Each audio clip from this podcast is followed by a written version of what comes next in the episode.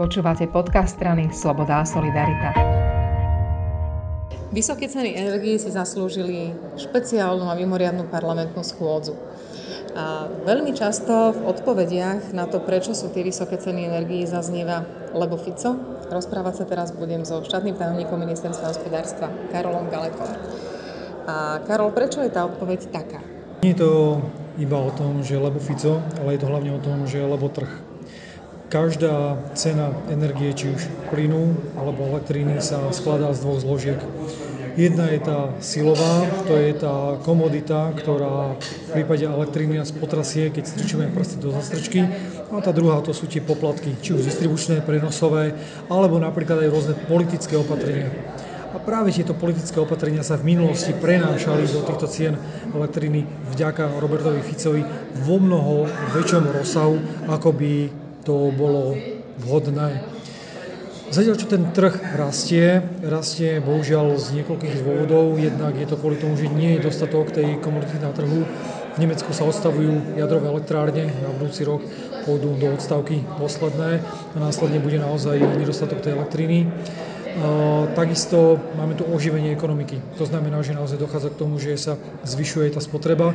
No a že v minulosti boli veľmi silno dotované, najmä obnoviteľné zdroje, tak sa nestávali tie konvenčné, ktoré nám vytvárajú ten baseload. A toto všetko následne vplýva na to, že ten dopyt po energiách na trhu veľmi silno stúpa, vystúpali nám emisné povolenky, no a to sa potom prejavuje práve v tej cene tej komodity, ktorá nám vstupuje takisto do toho záverečného účtu za elektrínu alebo plyn. V prípade elektriny je táto komodita zastúpená asi 40%, v prípade plynu je to asi 60%. Podľa toho, čo, podľa toho, čo počúvam, tak e, to vysvetľovanie si pýta oveľa dlhší čas, než tie obvinenia, že táto vláda za všetko môže a za rok a pol dokopy nič nespravila pri cenách energií práve že spravila a spravila veľmi veľa. Pretože kým tú komoditu nemáme ako ovplyvniť, nemôžeme prísť na nemeckú burzu a povedať a teraz zastavte ten rast Nemôžeme teraz prísť do nemeckej jadrovej elektrárne a stlačiť gombík, že a teraz ju spúšťame opätovne. To sa jednoducho nedá. Tak v prípade tých poplatkov vieme urobiť naozaj zásadné zmeny. A tieto sme aj urobili.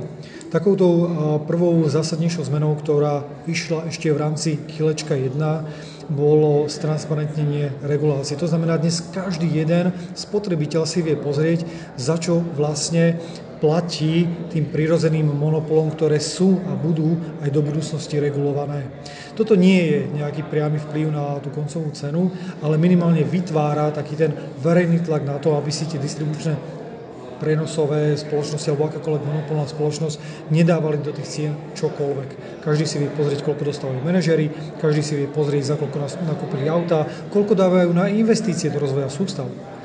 Potom ešte dobre je povedať možno, že keď zvolávateľom dnešnej schôze bol Robert Fico, že ako sa on postavil k tomuto zákonu. No bohužiaľ, keďže to bolo kolečko 1, on hlasoval proti.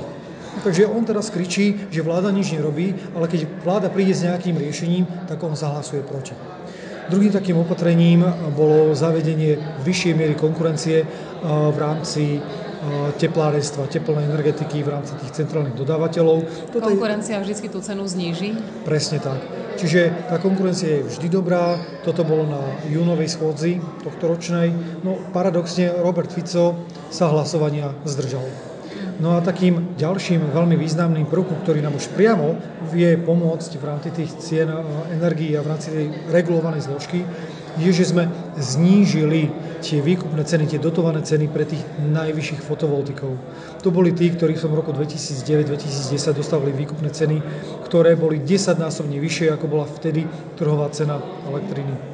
Áno, bolo to vtedy nejakým spôsobom ovplyvnené aj tou situáciou, za koľko sa nakupovali tie technológie, ale e, z toho pohľadu dlhodobého, ak by sme my dnes nejak nezatiahli tú ručnú brzdu, tak na budúci rok by práve do tej tarify zapravského systému vstupovalo o 60 miliónov viacej nárok na takéto financovanie. Takže my sme vlastne ušetrili 60 miliónov eh, v rámci tých poplatkov na budúci rok.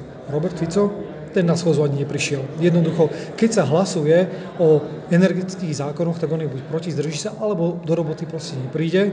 No a potom sa pýta, že čo vlastne vláda robí. keby sme mali riešiť len ceny energií, tak by to možno ešte bolo lepšie a možno by sa to podarilo viac, ale zďaleka to nie sú len ceny energií, čo táto vláda v energetike rieši. Našli sme problémy v Mochovciach, rieši sa Horná Nitra a ďaleko viacej. Presne tak. Tie Mochovce tam jednoducho, bohužiaľ, tie bývalé vlády strkali hlavu do piesku my sme našli rôzne waivere, kde sa minister, vtedajší minister, súčasný poslanec Žiga vzdal akýchkoľvek známych aj neznámych nárokov, ktoré by mohli vzniknúť Slovenskej republiky, republike vo veci toho predlženia a predraženia dostavby Muchovec. Jednoducho povedal, OK, NL a všetci okolo toho, čo ste sa na tomto nabolovali, čo ste robili okolo toho humbuk, my dávame od vás ruky preč. Áno, tento waiver bol časovo limitovaný, to znamená, že bol podmienený dostavbou eh, tej trojky v nejakom časovom horizonte, ktorý už. A na druhej strane tu ide o princíp, ako môže zástupca štátu takýmto spôsobom poškodiť štát. V tomto prípade sa dneska venuje aj samotná náka. Horná Nitra tá dnes takisto často eh, práve rezonovala v rámci tej schôze, no bohužiaľ, eh, kým my sme naozaj tlačili na to, aby to dotovanie elektriny vyrobenej z domáceho uhlia bolo skončené čo najskôr, Vďaka nám sa to stiahlo z toho roku 2035 na rok 2030 a nakoniec na rok 2023, čo my aj teda dodržíme. Tak e, naštartoval sa tam nejaký proces, ale tento proces, keď sme to preberali, bol v úrovni nula. Nebolo tam zabezpečené žiadne financovanie, žiaden projekt. Po roku 2023 mala byť podľa toho, ako na to smeráce nechali, Horná Nitra mala byť bez tepla. Po roku 2023 my sme začali riešiť konečne, akým spôsobom bude tá náhrada toho existujúceho zdroja. No ale taká tá najväčšia nášlapná mína, toto sa týka priamo tých cen energií, bol tzv. Ficov historický dlh, ktorý on vytvoril tým, že sluboval stabilné ceny energií ale v zásade to znamenalo iba to, že on tlačil na nezávislého regulátora, čo je v rozpore so zákonom svojho času Holinčíka, neskôr Jahnátka, aby, keď idú napríklad voľby, tie tarify reguloval tak, aby sa tá koncová cena pre toho spotrebiteľa nezvýšila, hoci tie výdavky v tom systéme sa zvýšili. To, čo sme my zdedili na tom stole, o ktorým oni hovorili, že nám nechali čistý, tak to bolo akorát tak čistý od papierov, akýchkoľvek dokumentov, všetko sme si museli dohľadávať nám tam nechal dlh vo výške 360 miliónov eur. Toto je Ficová sekera, s ktorou sme sa museli vysporiadať, čiastočne zo štátneho rozpočtu, čiastočne vďaka pozitívnemu výberu tých poplatkov, ktoré vstupujú do tarify za prevádzku systému, čiastočne vďaka dohody s distribučnými spoločnosťami, kde sa ten zvyšok toho dlhu rozdelí na ďalšie 4 roky. Ak by sme toto neurobili, na budúci rok, okrem trhu, ktorý nevieme ovplyvniť, by sme museli zvýšiť poplatky o 7% Toto by bola Ficová daň v cenách elektriny. Za toto by nám mal Fico mnohý ruky boskávať. Nie on rozprávať na schôzi, že vláda nič nerobí. Toto sú skrátka opatrenia, ktoré sme dnes už zrealizovali. V programovom vyhlásení máme takisto napríklad viaczdrojové financovanie tarify za prevádzku systému, to znamená, aby sme to neťahali iba za vrecak ľudí, ako to on robil celý, e, celých 12 rokov, ale aby sme našli aj nejaké iné zdroje. Dnes je to Envirofond, bavíme sa o tom s Ministerstvom životného prostredia, ktoré otvorilo takýto zákon a ktoré má na to prostriedky. Čiže to, toto je ďalšie opatrenie, ktoré zavádzame. Súčasne je tu regulátor, nezávislý regulátor. Nezávislý, nie tak ako to robil Fico, že zatlačí. Teraz už je nezávislý. Teraz už je, museli sme uh, odtiaľ bohužiaľ vyhodiť. Bohužiaľ našťastie sme odtiaľ vyhodili pána profesora Jahnátka, ktorý vysel na tej šnúrke od gati Roberta Fica a reguloval tak, ako sa to nemá. Vznikali nám tie rôzne dlhy tak dnes ten nezávislý regulátor naozaj prichádza s transparentnými a systémovými opatreniami, ako znížiť prenosové poplatky, ako znížiť distribučné poplatky, ako znížiť tarifu za prevádzku systému pre napríklad odberateľov, ktorí majú nejaký zvýšený odber alebo ktorí sú v nejakej kategórii energetickej chudoby, ktorú ale musíme ešte aj zadefinovať. Toto sú všetko veci, s ktorými prichádza úrad, kde spolupracuje s ministerstvom, nadvezuje na opatrenia, ktoré sme prijali a ktoré chystáme pretože to, k čomu sa minister Sulík e, nedostal, boli opatrenia, ktoré sú komunikované v rámci pracovnej skupiny na úrovni ministerstva hospodárstva, ministerstva financií, Úradu pre reguláciu sieťových odvetví a Úradu vlády osobne v osobe e, pána premiéra. Je to 10 konkrétnych opatrení, ktoré dnes vyhodnocujeme z pohľadu dopadu na verejné financie alebo na regulované subjekty, ktorých sa toto všetko môže dotknúť, alebo na spotrebiteľa, ktorý to buď teraz alebo neskôr bude musieť zaplatiť. Téma je to obrovská, široká, zložitá a Fico sa spolieha aj na to, že vlastne sa len pýta, či bude drahšia alebo nebude drahšia elektrina alebo energie. Vychádza mi z toho, že nebyť Fica, bolo by to dlhodobo menej, pretože by to nebolo nabalené o spústu, ľudia by platili oveľa menej, pretože by to nebolo nabalené o spústu rôznych politických rozhodnutí a dlhov a podobne. A nebyť nás, bolo by to ešte horšie. Presne tak, tam sú v tých opatreniach zahrnuté rôzne trafiky pre Brehela, Vadalu a podobných mecenášov Smeru.